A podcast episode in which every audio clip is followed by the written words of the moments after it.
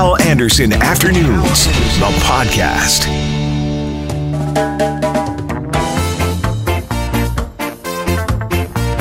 Hello, thank you for checking out the podcast. Coming up, Kevin Klein, the chair of the Winnipeg Police Board, he will respond to this letter from Police Chief Danny Smyth. We're also going to talk to the king of retail in Winnipeg, Sandy Shindleman, the president of Shindico.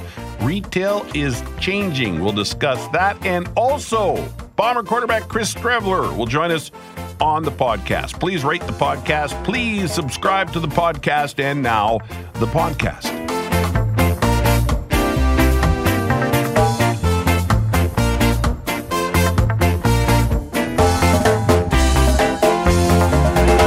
You think it's time to call in the military, eh, Mark? Well, no, not call. I yeah, wouldn't I feel understand. bad at, I at all. understand. Yeah. I wouldn't feel bad at all about having five, six guys doing their marching patrols. You know, there'd be no harm in it.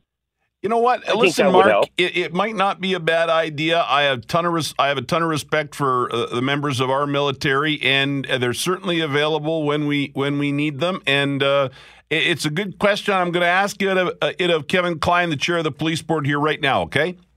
Yep. All right. Thank you. Thanks a lot, Mark. Appreciate it. Yeah, I want to hear your feedback today on this. This is a big deal. 204 780 6868. Councillor Klein, Charleswood, uh, Tuxedo, and Westwood. He is the chair of the police board. Good afternoon.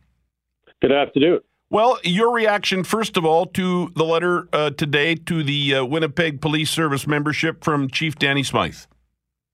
You, you know, first and foremost, I, I have to say the board takes health and well-being of all the members very seriously. And when I saw it, my initial thought is that you want leaders that uh, who acknowledge the hard work of their team members and the stresses that they face, and and that's what you want good leaders to do.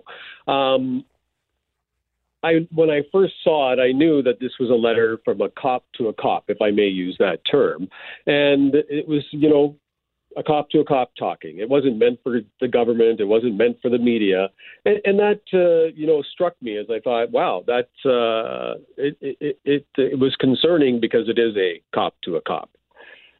Yeah, I understand what you're getting at there, but as a taxpayer, and you know, here I am on the radio representing some of the taxpayers out there in what I say, we should know when it's this bad, right? I don't disagree with you. Yeah, I, I, I you know, there's a lot that we should know that goes on at uh, City Hall, and uh, and you know, we we talk about openness and transparency. Let's. I think if we were honest about it, I think that uh, you know we're having open conversations about it. We can get action done. We can start dealing with these things. If we simply ignore, uh, which is kind of what I, I believe has been done as a councillor, I can say that, right? That I think you know we've kind of ignored it. The facts don't cease to exist because of that. They still exist. We just are pretending like they're not as bad as we thought. Yeah, and I find it interesting, uh, you know, that we're not going. We're told we're not going to hear from the mayor on this today. We'll hear a statement apparently, maybe today or tomorrow, but we're not going to hear from the mayor on this today. And everybody else, even Minister Cullen, is commenting on this. You've made yourself available. I understand the mayor, I think, is in New York at a conference or something. I don't know. I think this requires reaction from the mayor. Yeah, uh, you know, uh, I'll say this that um, I, I believe, you know, when I ran for office, I, I wanted to make a difference, and I still I want to make a difference. Um, and as, as a councillor, as an elected official, as a leader in the community, we, we need to take action today. Uh, we need we need to sit down and figure this out. We need all levels of government. Like, and, I'm willing to do it any time of day. They want to do it on the weekend. I don't care. I'll be there because this is something we have to address now. We can't let party politics get into it. We can't let you know uh, personal feelings get involved with this. This is the the safety of our city that we're talking about. Everything else gets pushed behind. Everything else gets left at the door. Let's sit down as community leaders and do what I think people elect us to do, and is fix these problems and deal with these head on. So, what's the plan? Well, you're the chair of the police board. Tell us the plan. I know you guys are working on something, and and what do you think of Moe Sabourin's idea, the head of the police union, that resources need to be redirected to deal with this? Well, I, you know, here's the the question that comes to mind for me on that is that we need to we need to understand the uh, what the real issues are. Um, I've seen the the memo that was released, and I know what they're talking about, but we don't know the specifics from the service. Right? What, are the areas that we're we're, we're hurting most in? Um, I believe at the last public meeting that we had with the police board, I said to uh, Dan uh, Chief Smyth, you know, tell me the top three things that are taking away your time. Tell me those three things that are impacting the service and public safety. Those are the things that I think we can start working on immediately and say these have to change now so that we improve the level of, uh, of public safety. And I know there's opinions on both sides, and I don't want to play politics or get into the political slants yeah, or, or right. spinning this. But if you hire 300 officers right away and that fixes the problem, and then you have no more crime, well, everyone's going to be saying, well, we have 300 officers. Now what? um, you know, extra officers.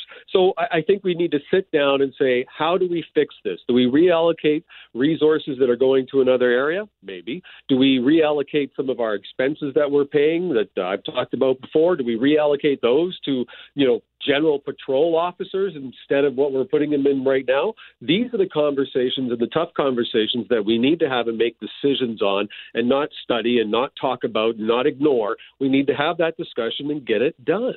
What do you think of Mark's idea? Maybe get some help on a temporary basis from our military. Uh, you, you, know, look, look, this does involve um, the federal government and it involves the provincial government. First of all, if the drugs are coming in across our border, then the federal government needs to do something about that. They, they, you never hear them talking about that. We need, do we need more officers? Do we need more technology? How do we fix the problem there? Um, do we, you know, uh, then the province? We need to have more beds. How do we get those done quicker? How do we, you know, make more beds available to help these people right. yeah. that have a disease? Right, the health officials have told us they have a disease. Mm-hmm. You know, I heard of a state. I think it's a, a community in New Jersey where they don't have safe injection sites, but what they have is called safe places. And what they do, from what I understand, is they give the drug to people um, that takes away your need for it takes away your addiction cravings. It helps them get out of that role, right? Because in many prisons or facilities, they will give that so that it helps people inside not have those cravings and it helps them get through. But when they get out, that's gone. Um, so there's a community who's taking a different approach. Yeah. They're saying, okay, instead of instead of just giving you a safe place to go and take drugs, we're going to give you a safe place to go and not take drugs. Yeah, and it is, Kevin. I agree with you. It, it's about uh, helping the people uh, uh, that are addicted. It's it, it's about more than just boots on the ground. But this letter, and again, you can read it at cjob.com from Chief Danny Smyth, says to me, we are at a point now where it's yes, we've got to do that stuff, but how are we going to deal? Well, for example, I, I don't know if you heard this or not. I played the clip of Moe Sabourin When when uh, we had almost 300 calls in the queue on the weekend, there were 30 in Calgary and Edmonton in in Alberta. I mean, that's apples and orangutans. Uh, absolutely, I, I, did hear that. I was uh, quite taken back by that. I think we actually have uh, one of the highest, if not the call, highest calls for service in the country. Um, we have the worst meth problem in the country. I've heard that uh, in talking with other police boards across the country that uh, they they can't believe how bad we have it.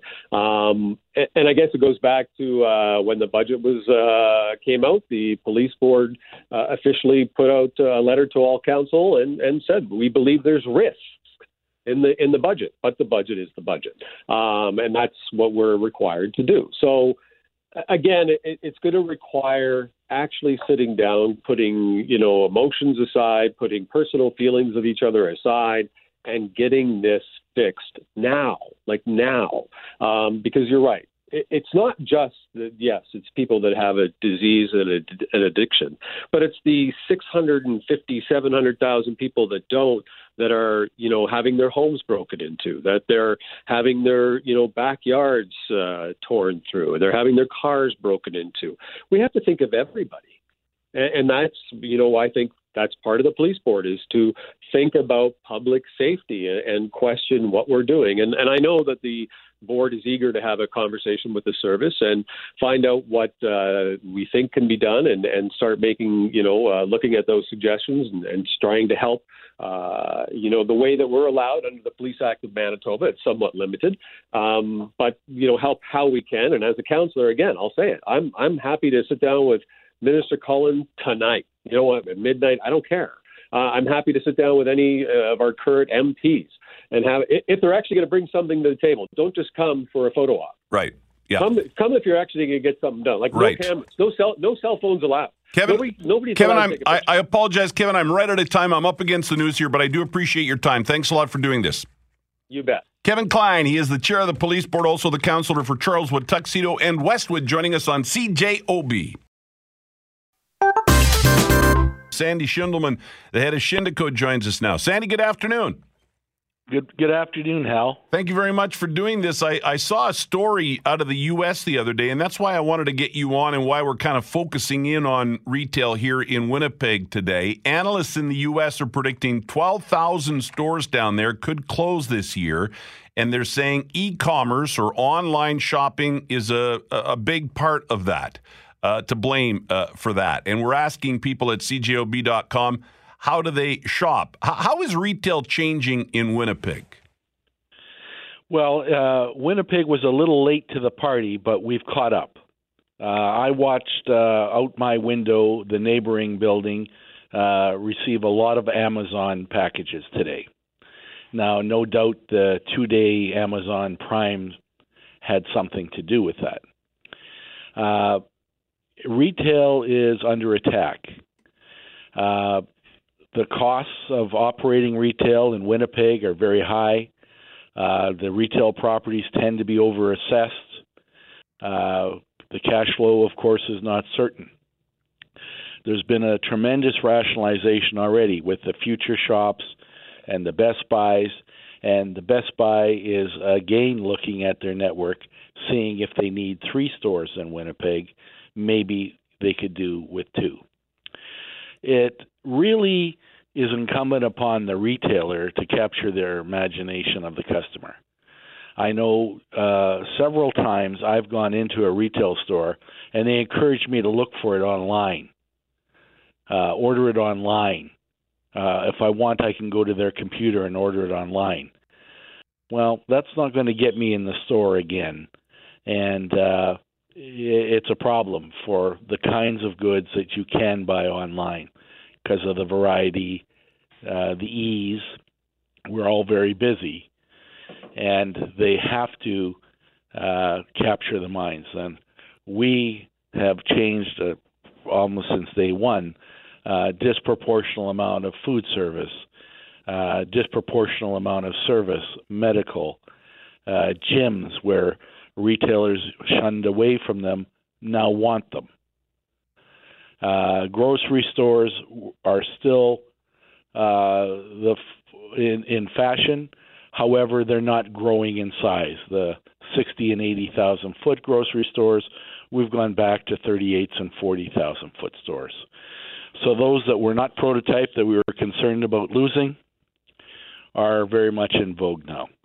Are we seeing a, a, sort of? I want to ask Sandy. Are we seeing kind of a centralization of some of the retail? For example, you know, uh, Polo Park. We're we're starting to see some action there in Polo Park, and and we've talked. You mentioned, uh, you know, uh, businesses uh, being overassessed, and and we can certainly get into that. I've got nothing but time for you here today. Um, but are we seeing retail uh, moving? So, for example, we're seeing sort of a centralization of retail now in, in an area like Polo Park, but in other areas, uh, there are vacancies. Right. Uh, there's definitely going to be a gravity model where they're going to uh, flock together. Uh, only for convenience and service do they need to be away from those nodes. Uh, the the customer is king. Uh, access, egress, parking becomes even more important. Uh, urban uh, development is not occurring here in the same level as it's occurred in other cities. Uh, we're active in Ottawa, Montreal, and Toronto, in mixed use urban, uh, and that's going very well because the populations demand it. We were talking How about. far- uh, uh, sorry, go ahead, Sandy. Well, how far are you going to carry 20 pounds of groceries Right. Yeah. on foot? Yeah. And, and we were uh, talking about downtown this week. You know, the Downtown Biz has a survey. They want people to say, what do you want to see next in, in downtown Winnipeg? And of course, I believe tomorrow we're going to find out more, hopefully, about what's what might happen to uh, to Portage Place. And, and we were talking about, you know, how do we make the downtown even better? You talk about parking and, and some of that stuff.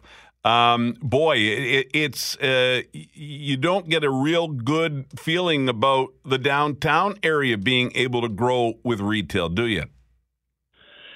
No, and not with retail. Our downtown shopping district is Polo Park. It's close to downtown, and it's it has uh, a lot of those amenities. Uh, we've put a lot of emphasis on downtown at the expense of the suburban taxpayer, and uh, eventually they're going to get tired uh, of paying taxes that are only going to improvements in downtown when they don't see a return for the government's expenditure downtown. That's interesting. Uh, I think a lot of have- people a lot of people would probably agree with that. Why am I paying for downtown development? I never go down there. Well, uh, there has to be a happy median, but I certainly think the pendulum has swung uh, to a degree that eventually people will push back, and what they're doing is they're building in the ex suburban areas or their RMs, and they don't have to pay for uh, the government's ideas of what they need to do downtown. Uh, eventually, the market has to take over. Now, uh, Starlight is uh, proposing to do something. Uh, that's great. Uh, the, never before has the land uh, and parking been offered uh, for sale. Uh, they were smart enough to get it consolidated. That will probably be what wins the day. Uh, they'll develop. They're developing with other people's money, and uh, it'll be great for downtown. But it won't change downtown. Uh, Portage Place can go from being a problem to not being a problem. But that doesn't mean the problem won't exist someplace else. Sure. Yeah, just moving it around, right? Hey, something else I noticed, I wanted to ask you about this. Uh, I, all these strip malls around town, they're all getting facelifts. I mean, it's literally several of them that I drive by on a daily basis. Are they doing, why is that happening? Are they trying to attract business to their mall, trying to make things look nice so they can try and, and, and get tenants? Or what is that all about? It's happening everywhere. It, it's really going beyond the retailer to the to the uh, customer. They want to make it more attractive point of sale, more attractive facades, uh, encouraging uh, greater opportunities for signage to draw customers to the mall. And uh, when we find that when we do a refresh and we do a new design, sales pick up. I know that uh, one tenant is closed right now, Boston Pizza on Taylor. When they do a refresh, they do they spend a lot of money, uh, including on the exterior, but it can increase sales as much as ten or twenty percent. And the location is the same, and the staff is the same, and uh, for closing for a week or two, uh, they drive sales. You have to reinvest. And once again, uh, assessment doesn't take uh, that into account. They think that cash flow goes on forever, uh, but it's essentially uh, there isn't a lot of opportunities for new retail. So people who own retail are reinvesting in their existing premises. Right. You mentioned uh, at the at the start of this, Sandy. You mentioned that uh, you know retail has to try and, and make it more attractive for people to come in. You just said the storefronts are all being redone. Is what are some other things that retail is doing or should do, in your opinion, to try and get people walking through the front door of that store instead of going to their computer? Well, uh, for one thing, spending time with the retailer, the management, sometimes the retailers don't see what other people are doing. And it's incumbent upon uh, the managers to encourage people to say, listen, would you come in here if your carpets are that dirty? Would you come in here if your chairs were that uncomfortable? If your walls look like this? If your washrooms look like that? Uh, you got to be entrepreneurial and you got to encourage people to walk through the door. And it's incumbent upon us. Uh, we have uh, half a dozen property managers, and we're talking to our tenants daily. We want them to upgrade as well. Hmm. Interesting. And you said that Winnipeg's slow to the party, uh, uh, meaning, uh, you know, the online uh, element and how that's hurting retail. Winnipeg, and this is my 30th year in this wonderful community that I love so much. Uh, you know, it's always been a lunch bucket, rock and roll, blue collar town, right? And people want to shop locally. They want to walk to the, that store and walk through the door and support local ownership. And I think you're dead on, Sandy, that it, is incumbent on retailers to do whatever they can so that Winnipeggers and Manitobans will shop locally because I think that's what every or if not everyone, uh, overwhelmingly, uh, the most people want to do. They want to they want to support local. That's this community. They want to support the jobs, and I think that's fabulous. But you know, if you go three times into a location and they encourage you to look at their website, uh, well, maybe you'll look at the website next time without going in. Yeah. And uh, that's the that's the retailer. That's not the location. That's not the facade. That's mm. not the parking. That's not the location. It's the retailer. And they are rationalizing the number of stores, no doubt.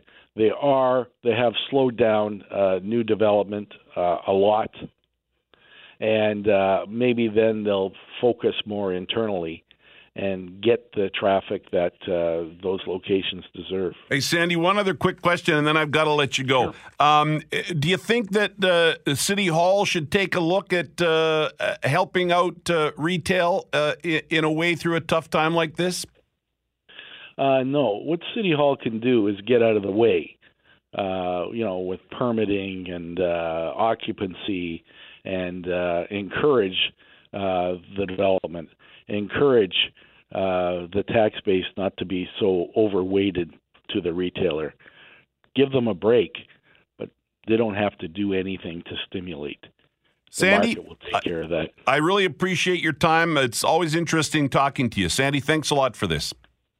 Great, Hal. Have a great day and welcome and 30th anniversary. Thank you. 30th anniversary. Yeah, I remember. I'll tell you what, Sandy. I remember one of my first lunches in town. I was at Ray and Jerry's, and you were in the next table over to me, and I was told very early on in my years here in Winnipeg, that's an important guy right over there, Sandy. You were sitting at the table next to me. You don't remember because you wouldn't have remembered me. I was I was uh, nobody was it, at that. Friday? well, of course it was a Friday. Yes, of course. Sandy, thank you very much. I appreciate it. Thank you. Joining us on the phone, Blue Bomber quarterback Chris Streveler. Chris, good afternoon. Hey, how's it going? Thanks for having me on. Yeah, thank you for coming on. I'll tell you what, I don't know if you got wind of this or not, but you were on with our morning show the other day, the start, McLean, McGarry, and McNabb, and you were hilarious. And I said this on my show that afternoon. I talked to Bob Irving. I've told anybody who will listen, I said, we got to get this guy on the radio more. You are a natural born broadcaster. All right. Well, um, I've told I have the face for radio, so that's well, perfect. that's a good start. That is a good start. So listen, anytime, like if you want to bring your your buddy Wally, and you know maybe we'll do a, a Chris and Wally roundtable, or I don't whatever. If you've got yeah. time and you get the go ahead from the Bombers to do it, I'd love to have you on my show on a regular basis. You know what? We we can get that done. I live with him, so he's actually taking a nap in the other room right now. So there you sure go. Get that done. All right. Yeah. So let you and I are going to work on that. Okay. All right, we'll get it done. Okay, I'd love that because uh, I just think you're you're fantastic. And do you ever think about what's after football? Because a lot of football guys go on to be broadcasters. Doug Brown's part of our broadcast crew. Do you ever think what comes after football for you? You know, I you know I've done quite a bit of thinking about it and um, done some planning just with my academics. You know, I've got a I've got a master's degree in sport management, so um, you know I did some work this off season managing a basketball facility. Um, you know, I think in the off season I I'm going to try to continue to get different internships and off season jobs just to see what I do and don't like. But you know, I I never really uh, thought about broadcasting. Maybe potentially in the future, but you know, I think I'm still kind of going through that process of looking at what I do and don't like doing. Yeah, well, I'm telling you, man, you you got a natural gift of gab, and you got a great sense of humor and a good wit, and I think you'd be great. So, listen, four and zero, yeah, four, and I mean it, man, and I mean it. Four and zero, congratulations! What a great start, eh? Yeah, I mean, it couldn't couldn't be going any better. Obviously, four and zero is exactly where you want to be, but you know, I mean, we just need to continue to keep getting better on a day to day basis, and you know, focus on how we continue to improve from there. You know, because even though it's four zero, oh, it hasn't it hasn't been perfect, and there's plenty of things that we need to continue to improve on. Well, in the next several games here, you know, eh, eh, they're not gimmies on the on the board, but they should be games that you can win. You should be able to run this to I don't want to jinx anything, but you should be able to go to 6 and 0, 7 and 0 before you you come up against Calgary and then I think that's going to be a real tough one as it always is. I mean, the the thing with professional football and especially the CFL is every game's a tough game, and if you don't if you don't bring your A game, you're not going to win, and that's just the bottom line. So you know we don't overlook anybody, no matter what their record is or what our record is. It's more about what our preparation is like on a day to day basis and a week to week basis. So you know it doesn't matter who we're playing, but we continue to prepare the same way every single day and every single week, and you know at the end of the day that that will continue to take care of itself with our preparation and the way that we work. You know, I think being a backup quarterback, especially one with a lot of talent like you, I think that can be a, a, frustrating position and a frustrating role. But here's what I like about the way the Bombers have handled this you aren't the backup quarterback. You are another one of our starting quarterbacks. You are an important part of the game. Talk about how cool that is, the way the Bombers and Coach O'Shea are sort of treating this situation. Matt Nichols is the guy. We get it. He deserves that role. But they've been just really great about, I think, making you feel comfortable, uh, comfortable about your role. Yeah, definitely. I mean, they do a great job on a week to week basis of just game planning. You know what you know, I kind of go into a game every week with with a package. You know, sometimes it's bigger than others or smaller than others, but there's always a set of plays and a package, and um, on top of being able to ex- execute, you know, what our normal game plan is. So, you know, I just give a ton of ton of credit to, like you said, Coach O'Shea, Lapo, Buck. They do a great job of spending extra time game planning that stuff, ways to, you know, get me involved with the game in the short yardage package and stuff like that. So, um, you know, it's super fun, and any any opportunity that I get to be on the field, you know, I, I want to make the most of it, and um, you know, I'm super thankful for that opportunity. So, um, you know, I, I always, I'm always thankful for that. Tell me about some of the favorite things from what are some of your favorite things about Winnipeg? Um, the people. You know, I mean, I think it's just good people up here. Like everywhere I go, it's Bombers fans stopping me or like you know I'm walking out of the stadium today. There's people walking to the Bombers store talking about, oh hey Chris, like how's it going? Like I just think it's really good people here, man, and um, you know they're super supportive, especially of the Bombers, but just just nice people in general. So I think that's kind of been my my biggest takeaway from from Winnipeg and honestly Canada as a whole is just a lot of good people here that you know care about the Bombers. So it's been uh, it's a super fun place to play and you know, the more I live here, the more, you know, kind of fun knickknack kind of spots that I find and, you know, different spots like that. So, you know, I, I, really enjoy being here and living here and playing for the Bombers. I'll tell you, man, I hope you're here for a long time. This year is my 30th year in Winnipeg. I came from Alberta, oh. and I came in the middle of a snowstorm in February of 1989, and I thought, what the hell am I doing here? Like, yeah, there's snow everywhere. what am I doing? Yes, I know. But after a while, man, you're right. It's the people. It's just the best place ever, man. It really, truly is, and I mean that from the bottom yeah. of my heart. So I hear, I hope you're here for a long long time playing for us for a long time.